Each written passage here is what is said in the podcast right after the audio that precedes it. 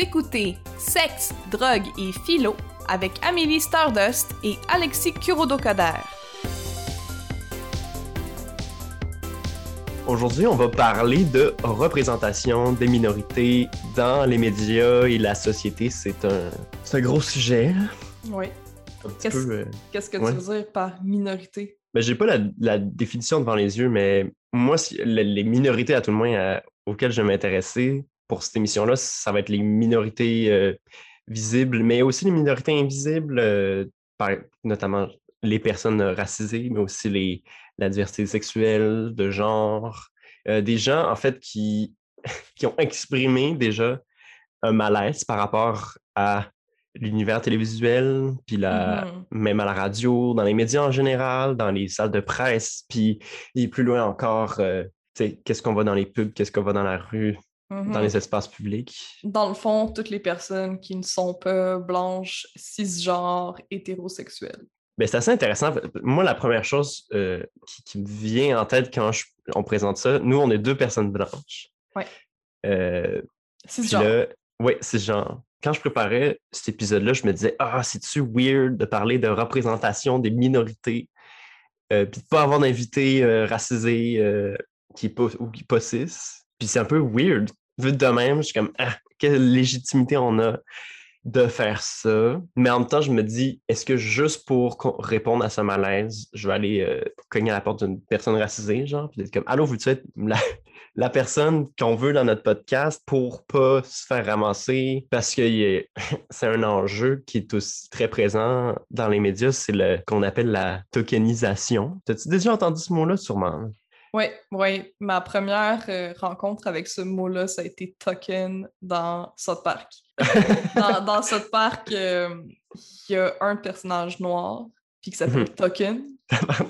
C'est un peu une. euh, en fait, c'est un peu une parodie justement de ça dans les médias que pour avoir l'air comme correct puis pas complètement Mm. raciste poche, ils vont mettre comme un personnage noir puis peut-être un personnage gay. Ils Mhm. vont être comme that's it, that's all, on est diversifié, on passe à un autre appel sans aucune préoccupation pour comme c'est qui ce personnage-là, est-ce qu'il y a une raison d'être? Non, il est juste là pour comme Ouais, c'est ça. pour nous faire sentir bien. Mhm. Puis pour avoir des, des statistiques. euh, ouais, c'est ça. Puis, ouais. Parlant de statistiques, euh, je suis allé voir euh, à la télé québécoise, dans les 10 shows les plus populaires euh, qui sont ben, produits ici, il y a seulement 11% des rôles qui sont donnés à des personnes euh, de la diversité. Ben là, dans ce cas-ci, c'est particulièrement les, les personnes racisées. Alors qu'au Québec, euh, les personnes racisées représentent 13% de la population. Puis à Montréal, c'est encore plus, c'est plus au-dessus de 20 Puis, Mais de ces 11 %-là qu'on trouve dans les rôles, dans les séries télé,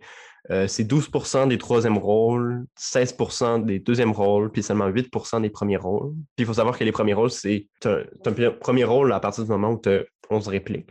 Donc, euh, c'est pas nécessairement genre la, la tête d'affiche. Fait que quand tu t'intéresses aux les personnages qui te viennent en tête quand tu penses à ta série préférée, euh, ben, la plupart du temps, c'est ça va être des personnes blanches. Ouais, Euh, ouais. Mais euh, le reste de ces statistiques-là, oui, ils sont quoi? Qu'est-ce que tu veux dire, 100 le reste? Ben, ça fait pas 100% si on calcule. Ah oui, dans, ok, ce qu'on comprend. Mais la- le reste, ça va être des personnes blanches. Donc, c'est les personnes racisées. euh, donc, c'est 11 Ah, ok, oui, oui, je comprends. Ok, versus- j'étais dans le. Oui, oui, 89% que c'est Ok, pas des personnes racisées. ok, c'est bon. 89% blancs. Puis là, tu sais, ça, c'est les statistiques. Puis j'écoutais beaucoup de trucs, puis j'ai lu des articles. Puis on dirait que le milieu de, de- des médias puis de la, culture a l'air très optimiste. Puis c'est bien, parce que ben, c'est vrai que ça augmente d'année en année, puis on en parle beaucoup. Euh, ils vont dire Ah, mais là, le gap est en train de se refermer. Tu sais, 11% par rapport à 13 au- de la représentation au Québec, c'est. C'est pas si pire, ça s'en vient, etc., etc. Mais je, trou- je trouve ça intéressant que souvent on s'intéresse pas au type de représentation euh, qui est affiché à la télé, puis qui est, à mon avis, aussi, sinon plus important, parce que ce qui détourne tu sais, du propre avis de beaucoup de personnes racisées qui vont pas écouter la télé québécoise, c'est pas juste parce qu'ils se voient pas souvent, mais quand ils se voient, c'est des personnages euh, stéréotypés, puis des, des personnages euh, comme euh, Plate. ben, plates, pas intéressants, justement, c'est des, des tokens qui. Ouais. Mais j'avais écouté une entrevue avec Didier Lucien. C'est ça Oui. son nom? Euh, je suis pas bien bonne avec les noms. Euh, mais ouais, c'est ça. C'était à Courrier libre ou un truc comme ça, une émission, encore une fois, je peux pas avec les noms. Mhm. C'est pas moi qui ai fait des recherches pour cette émission-là. OK, guys. Euh, mais ouais, en tout cas, fait il, il disait qu'il aimerait ça avoir un rôle romantique. Mhm. C'est quelque chose qu'il n'y a pas souvent. Il est Mhm. souvent soit le, le meilleur ami, le comic relief, Mhm. quelque chose qu'il n'y a pas vraiment d'agentivité euh, amoureuse. ou, tu sais, Mettons qu'il serait pas là, peut-être que l'histoire se déroulerait quand même pareil, Mhm. ce qui est quand même plate. Ouais, puis tu sais, en, en plus, tu sais, Lucien, Lucien, tout le monde va dire, euh, tu sais, ça fait longtemps qu'il est dans le paysage médiatique québécois. Puis tu sais, tu, vas demander à quelqu'un, genre, un- du, du- milieu artistique, puis on va dire, ah, Didier, fabuleux, machin. C'était comme, OK, mais quand est-ce que vous allez donner un, un premier rôle, tu sais, quelque chose de le fun? Puis au-delà de la représentation à l'écran de personnes, il y a aussi la. C'est ça qu'on voit presque pas, ou ben, pas dans la, dans la télé euh, comme TVA Radio-Canada, les grosses chaînes, on voit pas du tout de représentation de, de la culture, de l'identité de, personnes racisées. Puis Mhm. moi, un truc qui m'embête souvent quand je vois des gens issus de minor- minorités à la télé, souvent, particulièrement quand ils viennent de d'autres cultures, on dirait qu'ils sont comme, euh, je sais pas comment dire, tu- ils s'inscrivent, genre ils viennent se coller à un- une histoire qui est décrite par euh, des Blancs, qui rendent un personnage, euh, puis qui parle avec un genre de petit accent euh, radio- radio-canadien, ou, tu sais, comme un peu genre lissé, genre pour convenir à, au petit monsieur puis les petites madames qui auraient peur de pas comprendre son accent. Tu comprends ce que je veux dire? Ben, c'est du, whitewashing. oui, mais c'est ça. c'est soit du whitewashing, soit c'est du color blindness. Parce que quand tu fais un t'écris un rôle sans avoir en tête ça va être quoi, ça, tu sais, de quelle culture cette personne-là vient, Mhm. ben tu l'écris de facto comme s'il était blanc. Ouais, parce que toi, t'es une personne blanche, puis c'est ce que tu connais. Puis là, t'es comme, ah, on lui donne un. Ah, lui, il- ah, ça va être une, une personne noire parce que ça en prend sur notre casse. Même si t'es bien intentionné, si c'est écrit comme une personne blanche, ça, ça marche pas. Ça nous amène aussi au fait qu'on a besoin de- d'avoir des, des producteurs puis des réalisateurs, des ré- productrices, réalisatrices qui sont issus de la diversité. Mm. Sinon, on n'aura jamais. C'est c'est ça aussi qui, des fois, qui, qui feel weird quand tu vois des. Même quand il y a de la représentation, c'est bizarre parce que ça n'a pas été écrit par des gens issus de la minorité. Mais outre, outre les personnes noires, tu sais, là, on parle de personnes noires, mais Ouais. je veux dire, les personnes qui sont arabes, euh, Ah oui. autochtones, euh, latinas, euh, il n'y a pas vraiment de représentation non Mhm. plus. D'ailleurs, il y a eu cette histoire qui est sortie l'été dernier à propos de euh, District euh, 99, mais version euh, Oui. l'espace de 99, Mhm. qui a été adaptée par euh, Patrick Huard pour le public québécois. Ouais. À la base, cette série-là, elle est super diversifiée, en fait. Mhm. Elle est faite, en fait, ça fait partie intégrante de son identité Mhm. il y a, je pense, un ou deux personnages qui sont blancs dans les personnages principaux. Là, ils l'ont emmené au Québec, puis t'avais comme une personne noire dans tout le, le cast. Ce qui est absurde parce qu'il y a plein de blagues. En plus, parce que je veux dire, ils ont copié-collé les gags euh, de la première saison qui ne fonctionnent pas. Ça Tellement fonctionne malaisant. ça fonctionne pas. Puis c'est vraiment dommage parce que en plus, là, que Patrick Huard, quand il s'est fait confronter, il s'est fait confronter non seulement par des actrices qui sont comme pas blanches, euh, tu sais, je veux dire, qui sont Mhm. latines, genre, qui auraient voulu au moins pouvoir auditionner, mais qui ont même pas pu auditionner. Mhm. Ils se sont fait confronter par ces personnes-là, se sont fait confronter par les auditoires que ben, c'est parce que tout le monde il l'a Netflix, là, on l'a tout vu, le squad de 99, là, c'est assez flagrant là, si tu compares euh, l'image euh, de Ouais. cast québécois puis celui euh, de la série originale. Puis puisque c'est la première fois que cette série-là est adaptée dans un autre pays, ben les acteurs de la série originale puis l'é- l'équipe, ben ils ont vu puis l'actrice qui fait euh, un des personnages principaux, je me rappelle pas, c'est pas Rosa, c'est c'est l'autre, mais comme j'ai dit tantôt, je suis pas bonne avec les noms, mais bon, euh, c'est la personnage principale, bon, la policière là, qui est super à son affaire et tout. Ben, elle, elle a commenté sur Twitter, elle était genre euh, Je serais curieuse de savoir c'est quoi le pourcentage dans la population québécoise de personnes euh, racisées parce que ben c'est étrange quand même que tous les personnages soient blancs.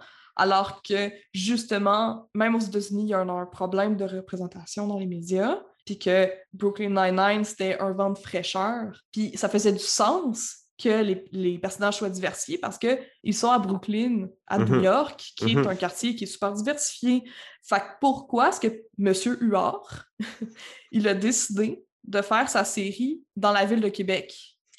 Au lieu de la faire à Montréal? Ça fait pas de sens. ça n'a aucun sens. Tu fais une autre série, là, pourquoi tu payes des droits pour complètement dénaturer de quoi? Ça... Ça fait pas de sens. Ça aurait pu être Mhm. dans Montréal-Nord, ça aurait pu Ah oui, ça aurait été Être- cool, là. ça aurait été super cool, ça aurait pu être au centre-ville. Euh, il y aurait eu de l'action, il y aurait eu des trucs qu'on aurait pu faire qui sont vraiment centrés sur des problématiques qu'on voit à Montréal ou il y aurait pu avoir, je sais pas moi, une émeute à cause que le Canadien a perdu. Mhm, ça aurait pu être super intéressant, mhm. mais ils ont décidé de, je sais pas pourquoi, je sais pas quelle soirée arrosée de, de vin trop cher Mhm. dans un chalet pendant la... que- Qu'est-ce qui s'est passé Ouais. dans la petite clique du plateau là, pour décider que c'était à Québec? Parce que eux, dans leur tête, ah, mais il n'y a pas assez de séries puis de films qui se passent à Québec. Ah, mais oui, pauvres gens de Pauvre Québec. Québec.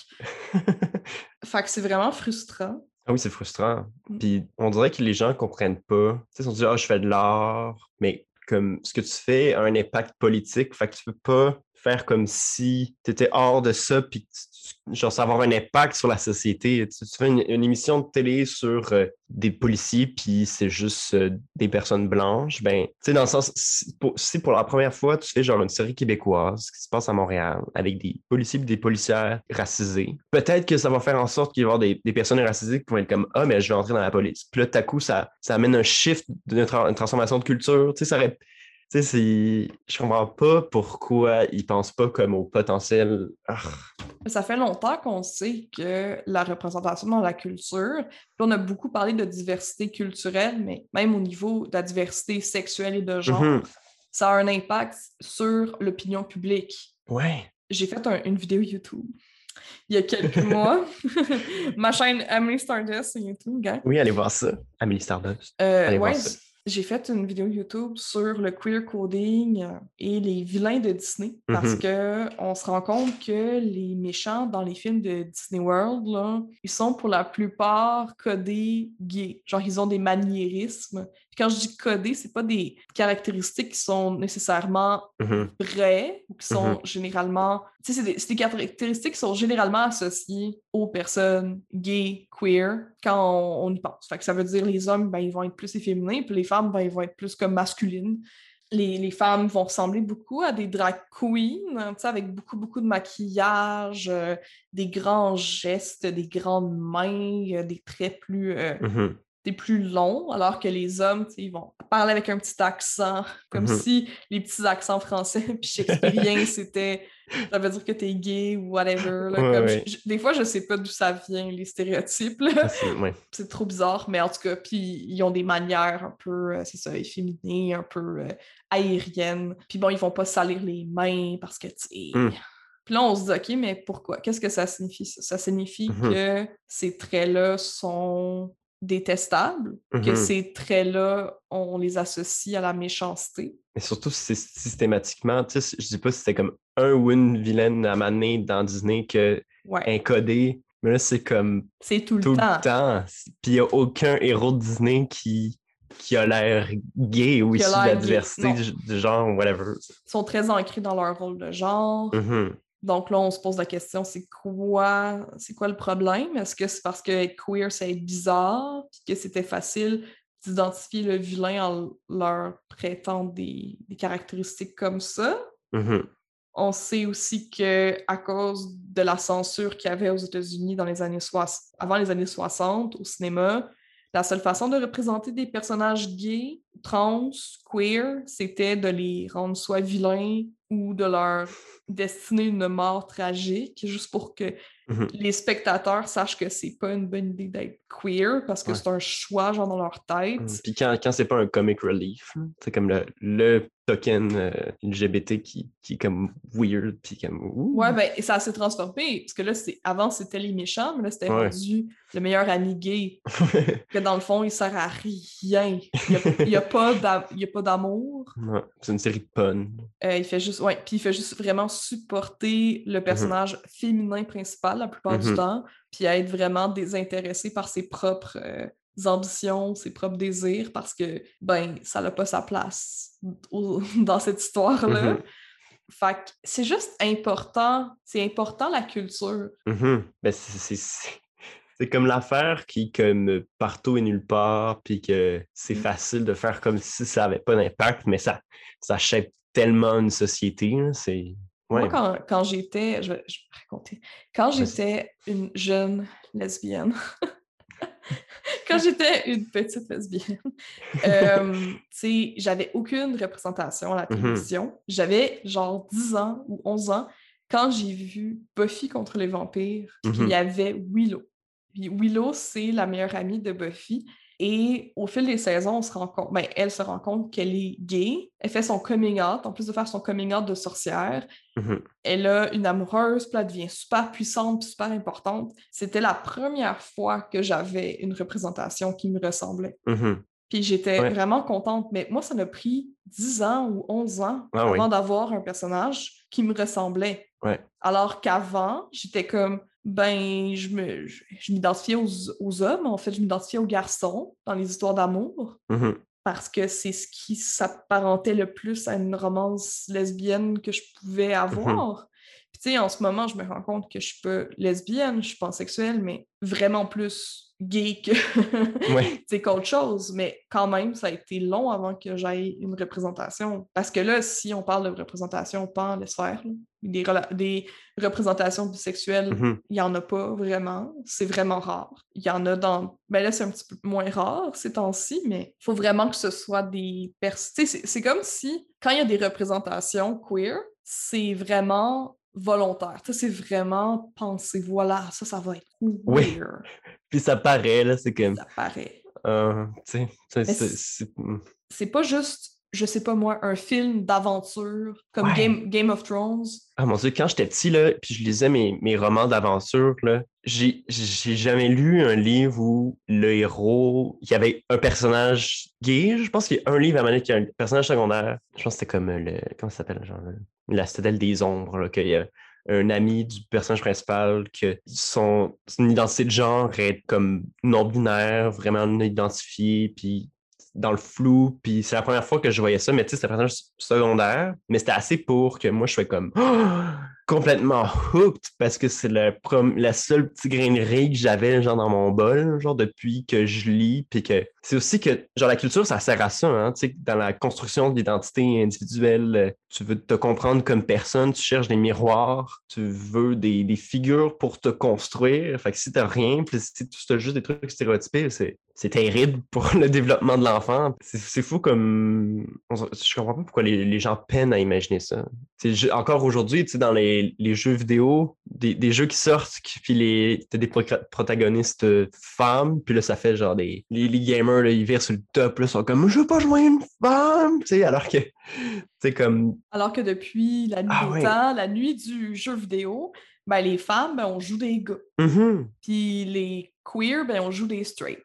Ouais. Puis les personnes euh, qui sont pas blanches, ils jouent des blancs. Ah oui, puis là, on voit des histoires amoureuses euh, entre des hommes puis des femmes euh, cis, puis on est comme, on essaie de relate, puis on, on est capable aussi, tu sais, c'est ça aussi que les, les gens oublient, sont comme, ah, mais là, je joue une femme, je pourrais jamais relate à mon personnage, ce sera pas le fun. Puis là, je suis comme, mais qu'est-ce qu'est-ce que nous, on fait depuis tout ça là? C'est comme un exercice empathique, pourquoi t'es pas capable, Ouais, tu serais pas ça. intéressé à le faire? C'est ça que j'allais dire, c'est l'empathie. Ouais. Parce que l'empathie, j'en parle dans ma vidéo sur Britney Spears. l'empathie, c'est le fait de pouvoir se mettre à la place de quelqu'un d'autre Uh-huh. qui n'est pas toi. Mhm. D'ailleurs, je lisais justement une étude là-dessus, comme quoi la une des meilleures façons de développer son empathie, c'est justement la fiction. Mhm. Parce que Mhm, ben tu oui. te mets à la place d'une autre personne. Ben oui, oui, Fait que c'est vraiment bien oui, oui, oui. pour les petits garçons cisgenres straight, OK, qui sont les personnes qui sont souvent les moins empathiques. Oui, puis qu'ils sont socialisés pour ne pas exprimer leurs émotions, pour... Ouais, euh, ouais. Qu'ils consomment de la littérature, de la fiction, Mhm. où le personnage principal ne leur ressemble pas. Parce que là, ils peuvent se dire Ah, c'est pas moi ça. Ah, ça me fait penser. Les personnes qui ressemblent à, cette, à ce personnage-là doivent vivre des trucs similaires ou quoi que ce soit. Être juste capable de se mettre à la place de quelqu'un d'autre, de se Ouais. projeter sans avoir autant de cadres de référence. Mhm. Puis c'est un exercice où ben, tu te rends compte que, genre, de premier abord, le personnage te ressemble pas, mais tu continues à lire ou à regarder ou à écouter, puis tu te rends compte qu'il y a quelque chose qui vient t'accrocher parce que si c'est une bonne œuvre de fiction, tu, vas finir par relate, puis c'est le même exercice qui se fait dans la société, dans la vie de tous les jours. Genre, tu t'intéresses à quelqu'un pour qui y est en tant que personne. il y a toujours de quoi, parce qu'on est des êtres humains à la fin. Mais c'est intéressant. C'est vrai que. Puis qu'on porte pas plus d'attention à ça dans les médias, puis qu'on. Pourquoi tu n'as pas envie de faire cet effort-là? ils sont comme, ah, mais là, si au moins on avait le choix, genre entre un gars et une fille. C'est intéressant. Puis même avoir le choix entre un homme et une fille, ça. Ah, oui. Ça invisibilise complètement les personnes qui sont non-binaires. Exactement. moi, je pense à toutes les personnes non-binaires qui ont joué aux Sims, puis qui se sont senties pas bien. c'est un exercice que les gens devraient faire parce que c'est comme un exercice humain, puis qu'on fait pas assez souvent. Puis ça m'amène à, parlant d'exercice d'empathie, tu as comme l'envers de la médaille. L'autre jour, j'écoutais une série qui s'appelle M'entends-tu, qui est sur Netflix. Euh, c'est une série québécoise. Euh, mais tu aussi, à au, détour d'un épisode, tu découvres un des personnages principaux qui est euh, une personne, ah, je ne sais pas si c'est une personne, ouais, une personne trans, qui est jouée par Christian Bégin. Puis qui est dans qui fait la rue, qui fait la manche, qui est super stéréotypé, c'est le gros cliché. Euh, puis sur le coup, ça m'a choqué. Puis j'ai regardé la réaction des, gens, mettons, du, public lambda, du, Québécois blanc euh, moyen. C'est comme Ah, ben Christian Bégin, il est bon, il, il, a le droit de jouer ce personnage-là. Mais les gens, ils comprennent pas que c'est pas parce que Christian il est capable de jouer ce rôle-là, qu'il devrait le faire. C'est pas parce que il, est, intéressant à regarder, genre qu'il est sympa. Ah oui, non, mais c'est ça, c'est, c'est une caricature, c'est épouvantable. Je viens de chercher. Euh, oui, c'est ça, à me montrer. Pendant qu'Alexis parle, je suis allée chercher. Euh, non, c'est choquant. Puis c'est, un, personnage. Puis moi, ça m'a choqué que les gens soient pas plus choqués. Surtout que on n'est pas dans une société où tu as des personnes trans euh, partout à la télé qui sont jouées par des personnes trans ou des comédiens comédiennes trans qui jouent des rôles qui sont pas par rapport au fait qu'ils sont à leur, à leur identité de genre, ou c'est pas l'élément central. On dirait que tant qu'on n'a pas ça, tu peux pas prendre Christian Bégin.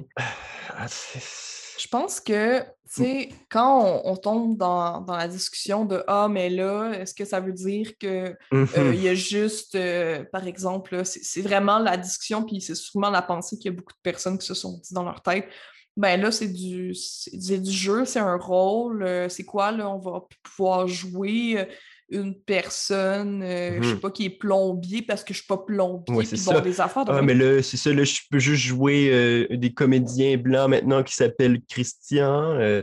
C'est pas ça, c'est ah une question que ça vole l'opportunité à une actrice trans de mmh jouer son rôle. Quand tu enlèves des opportunités à des personnes qui en ont déjà pas beaucoup, moi, je trouve que c'est quand même problématique. Mmh je trouve pas ça problématique, moi, qu'on donne des rôles qui étaient destinés euh, à la base à des personnes blanches, à des personnes, mettons, je sais pas moi, asiatiques. Mm-hmm. Parce que ces personnes-là, ils ont moins d'opportunités en ce moment. c'est une question d'équité mm-hmm. plus que d'égalité. C'est une question de donner la chance à tout le monde de pouvoir, de pouvoir comme réaliser ses ambitions sans que à quoi tu ressembles, comment, comment tu es mm. né, qui tu es, ça allait avoir un impact. Éventuellement, ça en aura un. Quand ce sera plus autant un problème? C'est ça, arrête-moi avec ton discours artistique d'être comme Ah oui, mais j'ai écrit le rôle pour Christian. C'est comme oui, mais pense genre à l'impact social et politique que ça va avoir, puis à ton, ton rôle de citoyen, de, ton rôle de réalisateur puis de scénariste, de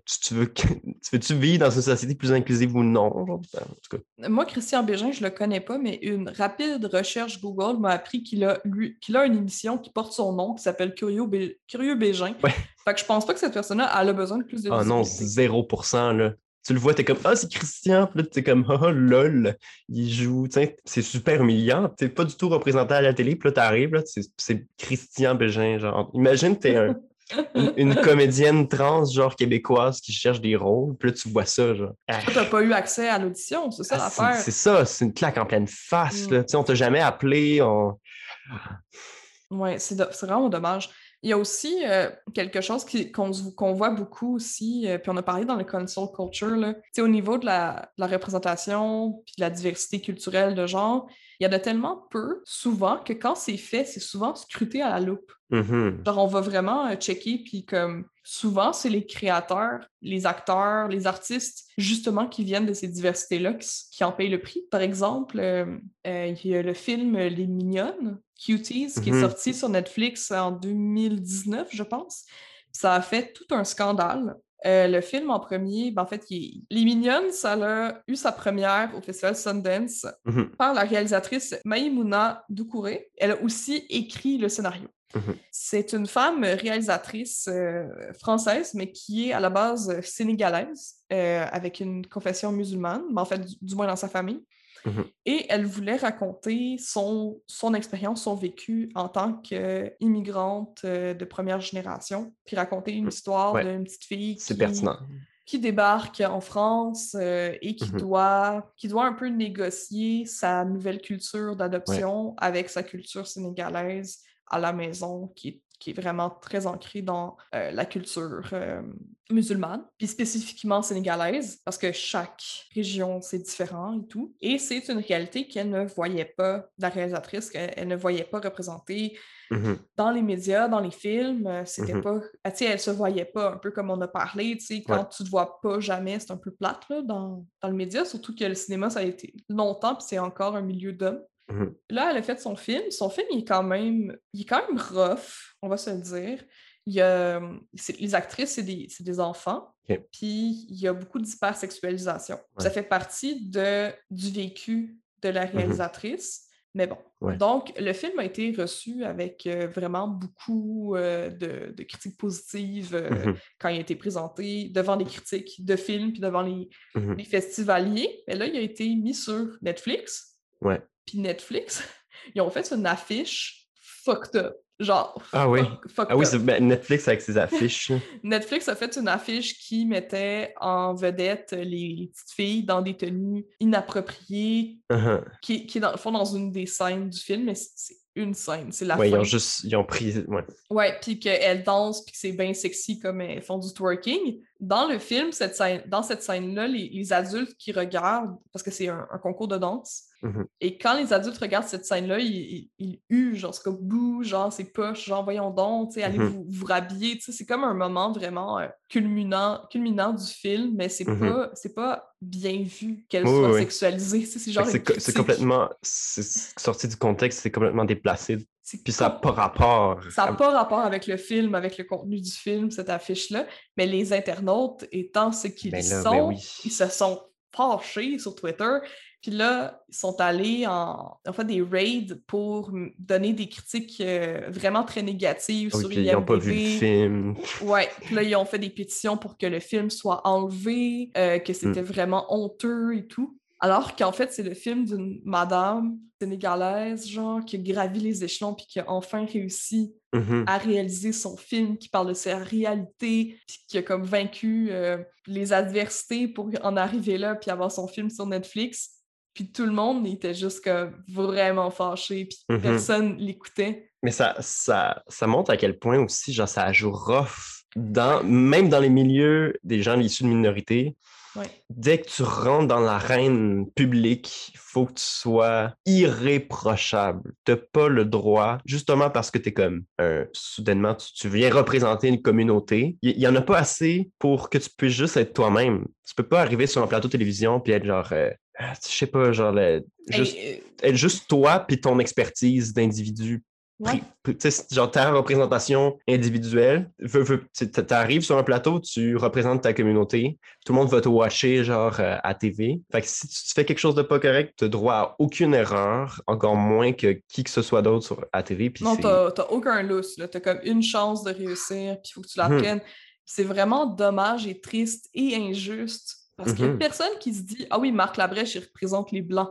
Ah oui, puis quand euh, Marc Labrèche, genre, il fait, genre, sur ses 4 millions d'épisodes à Mané, il, en a- il a fait une coupe de jokes plates où c'est moins bon cette fois-là, mais on est comme, ah ben, il est moins bon cette fois-là, puis c'est- c'est Marc Labrèche, c'est pas le. Ouais, c'est pas un Blanc, c'est Marc Labrèche. Mhm. Puis on, veut, on veut aussi plus de, de personnes de la diversité pas seulement pour avoir plus de gens, mais pour enlever des pierres sur les épaules de ceux qui sont déjà là, que Black Lives Matter, puis on sait déjà c'est qui qui vont appeler. Là. C'est comme les trois personnes euh, racisées du Star System québécois qu'on, va appeler, puis là, ils vont faire une série de, de, commentaires parce que soudainement, Soudainement, leur, opinion est importante. Ah oui, mais soudainement, tu parles au nom d'une communauté au complet. Euh, même si tu n'as jamais signé pour ça, parce que ah, ça prend l'opinion d'une personne noire, puis c'est surtout aussi, euh, puis ça m'amène à un autre point, on est comme si crispé autour de ces questions-là que les journalistes vont pas se mouiller jamais, les journalistes blancs. Ils vont jamais rien dire, ça leur prend leur token racisé ou minorité pour exprimer une, une opinion. Puis des fois, ça c'est vraiment whack. Je vais sortir un exemple. J'avais une prof quand j'étudiais la philo qui est spécialiste dans la philosophie politique puis elle a été observatrice quand il négociait pour euh, mettre la loi 21 sur la laïcité. Euh, puis là, tu avais pour, les gens qui sont pour et contre, de l'opposition. Puis, les deux, ils ont, sont allés chercher leur expert qui était d'accord avec leur point sur le port du voile. Parce que c'est comme une personne blanche peut pas s'exprimer là-dessus, ce serait complètement déplacé. Fait que là, chacun sont allés chercher, le, la est allée chercher une,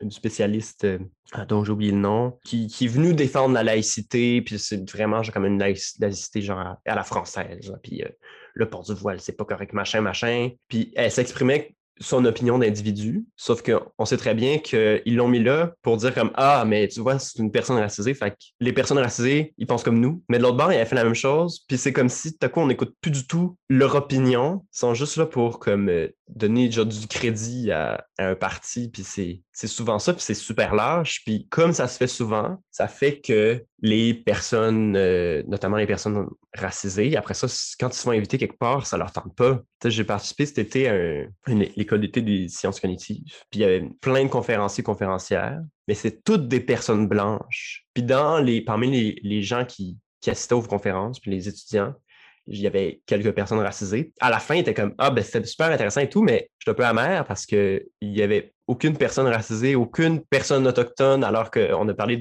d'enjeux qui touchaient l'environnement, qui, résonnaient vraiment avec la pensée traditionnelle autochtone. Ça n'a jamais été évoqué et tout.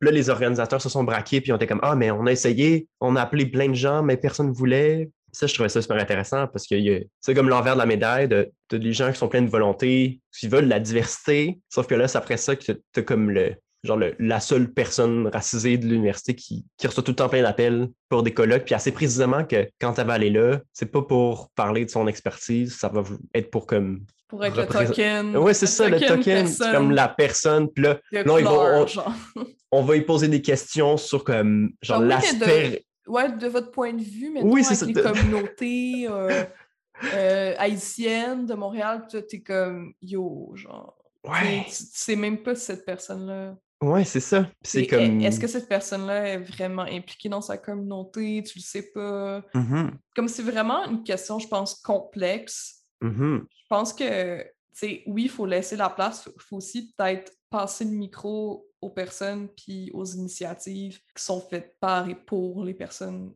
Oui, il faut laisser la place. Puis il faut aussi euh, c'est comme l'envers le, de. Faut, faut laisser la place, mais il ne faut pas aussi laisser tout sur les épaules des personnes issues d'une minorité de, faire leur, leur défense, justement. Tu comme quand on parlait de Black Lives Matter, qui allait chercher leur. Euh, l'appeler les, les 3-4 personnes noires pour s'exprimer là-dessus. Ça met beaucoup de poids sur les épaules des gens. après ça, tu marches dans la rue, puis tu es comme un. On veut vraiment vivre dans une société où on veut défendre les minorités pour être plus inclusif. On veut plus de représentation et tout ben, il va falloir se salir les mains en tant que personne pas issue des minorités. Il va falloir euh, s'exprimer, puis que faire comme des podcasts comme nous on fait, où on va peut-être rejoindre d'autres personnes blanches pour les amener à réfléchir sur certaines questions. Puis je pense que c'est ça, il y a comme une peur qui est un peu légitime dans le sens, dans une certaine mesure où on ne veut pas blesser qui que ce soit et tout, mais on reste dans notre zone de confort, puis on laisse les personnes racisées puis les personnes issues de minorité qui sont pas du tout dans leur zone de confort parce qu'ils sont jamais en public. Parce que nous, on, on fait rien. Contrairement à ce qu'on pense, le, dans les médias, le, rien dire, c'est exprimer quelque chose quand même. C'est toujours politique. Ben, la neutralité, c'est politique. La Ah, c'est- oui. c'est prendre le side de la pensée dominante. C'est ça. Puis parler de quelque chose, sais, comme là, on parle euh, genre de, de racisme, de, de représentation des personnes racisées. Et de, Oui, et ben, de, de- diversité du, de genre. du de sexualité de genre, C'est- malgré qu'on ne soit pas concerné euh, directement par la diversité sexuelle, de laquelle on, on fait partie. Mais à mon avis, c'est légitime parce qu'il y a une manière de s'exprimer. Puis je pense qu'il faudrait apprendre dans les écoles, changer comme un système d'éducation pour amener les gens à réfléchir sur comment tu peux parler quelque chose de manière nuancée. Tu fais pas juste dire ton opinion comme qui sort de nulle part. Tu écoutes les autres, tu fais référence à les personnes qui sont concernées. C'est ça l'important, à mon avis, parce que, par exemple, un des, des dangers de ça, notamment dans quand tu couvres des, des événements euh, à, l'international, quand tu es un journaliste blanc, et tu parles de ce qui se passe en Inde, mais tu veux absolument, genre, tu, tu veux lutter contre le racisme et la discrimination, alors tu vas dire, ah, mais je vais juste parler en bien de ce qui se passe dans telle communauté, telle culture. Ben, ça, ça invisibilise des discriminations et des oppressions que dans ces pays-là, alors que tu aurais pu donner la parole à des personnes sur place pour qu'ils parlent de ce qu'ils vivent et les humaniser à quelque part. Mais bon, là, on, on est au bout de notre temps. Il y a tellement de choses à Encore dire. une fois, un sujet super intéressant Ah! dont on pourrait parler pendant des heures. Heureusement, on a le contrôle sur quel épisode on décide de faire. Donc, euh, on a beaucoup de sujets que je pense qu'on va, on va revenir. Puis, je pense que quand ça touche la diversité sexuelle de genre ou juste euh, culturelle, là, ben, ça touche à d'autres sujets aussi. Donc, c'est sûr qu'on va en reparler Mhm. dans d'autres épisodes. Ouais. Est-ce qu'on finit en donnant des recommandations peut-être euh, de, de podcasts ou d'artistes euh, issus de la diversité Le sexuelle et premier de truc genre? qui me vient en tête, c'est les Black Girls from Laval. Oui, Black Girls from Laval, le podcast. très C'est cool. Ouais, puis d'ailleurs, tu sais, ils, ils en parlent évidemment dans leur podcast. Si vous vous voulez continuer la réflexion, ils vont nous enlever les, les mots de la bouche et rajouter plein de mots Moi, en ce Euh, moment, j'ai ouais. euh, j'ai un amour fou pour le maire de Laval, pour Mounir. euh, oui, c'est fait- pas le vrai man. À Non, chaque, c'est fois, pas le vrai. à chaque fois que j'entends ça, je suis comme Ah, ça sonne weird là. C'est pas le vrai maire de Laval pour l'instant.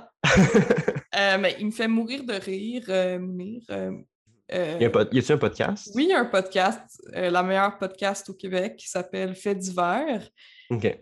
Puis aussi, il y a une chaîne YouTube. Moi, je suis en amour avec. Ça, c'est pour euh, côté euh, diversité euh, culturelle, I guess. là. Mais tu sais, je veux dire, lui, c'est un, c'est un, c'est un dude qui parle de tout. Là, tu sais. il parle pas Mhm. nécessairement de justement de ces sujets-là politiques, ce, qui, je ce que je pense qui est important, de comme Oui. pas juste consommer des gens, euh, ben, des gens, consommer des gens, consommer pas des gens, les amis, mais ce que je veux dire, c'est consommer du média issu des diversités culturelles ou de, de genre, euh, s- sexualité, parce que tu veux, tu veux te renseigner sur des affaires, genre, tu peux Mhm. aussi juste comme Ouais, pour le ouvrir, fun d'écouter des, des des- gens des problématiques qui- Ben- que tu connais pas, puis là tu relates soudainement, genre. Ouais, mais pas, nécess- pas ça non plus, juste comme, juste pas Mais avoir juste fun. du monde blanc Oui, non mais c'est dans, ça.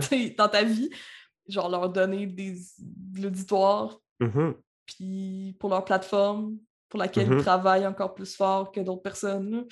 C'est tout. Euh, sinon, le podcast euh, Deux fifs le matin, of course, genre, je les aime d'amour. D'ailleurs, euh, j'ai recommandé à, à Charlie, je pense, notre podcast sur Instagram. Fait que si tu nous Ouh. écoutes, allô. Allô, Allô, on t'aime- on t'aime beaucoup.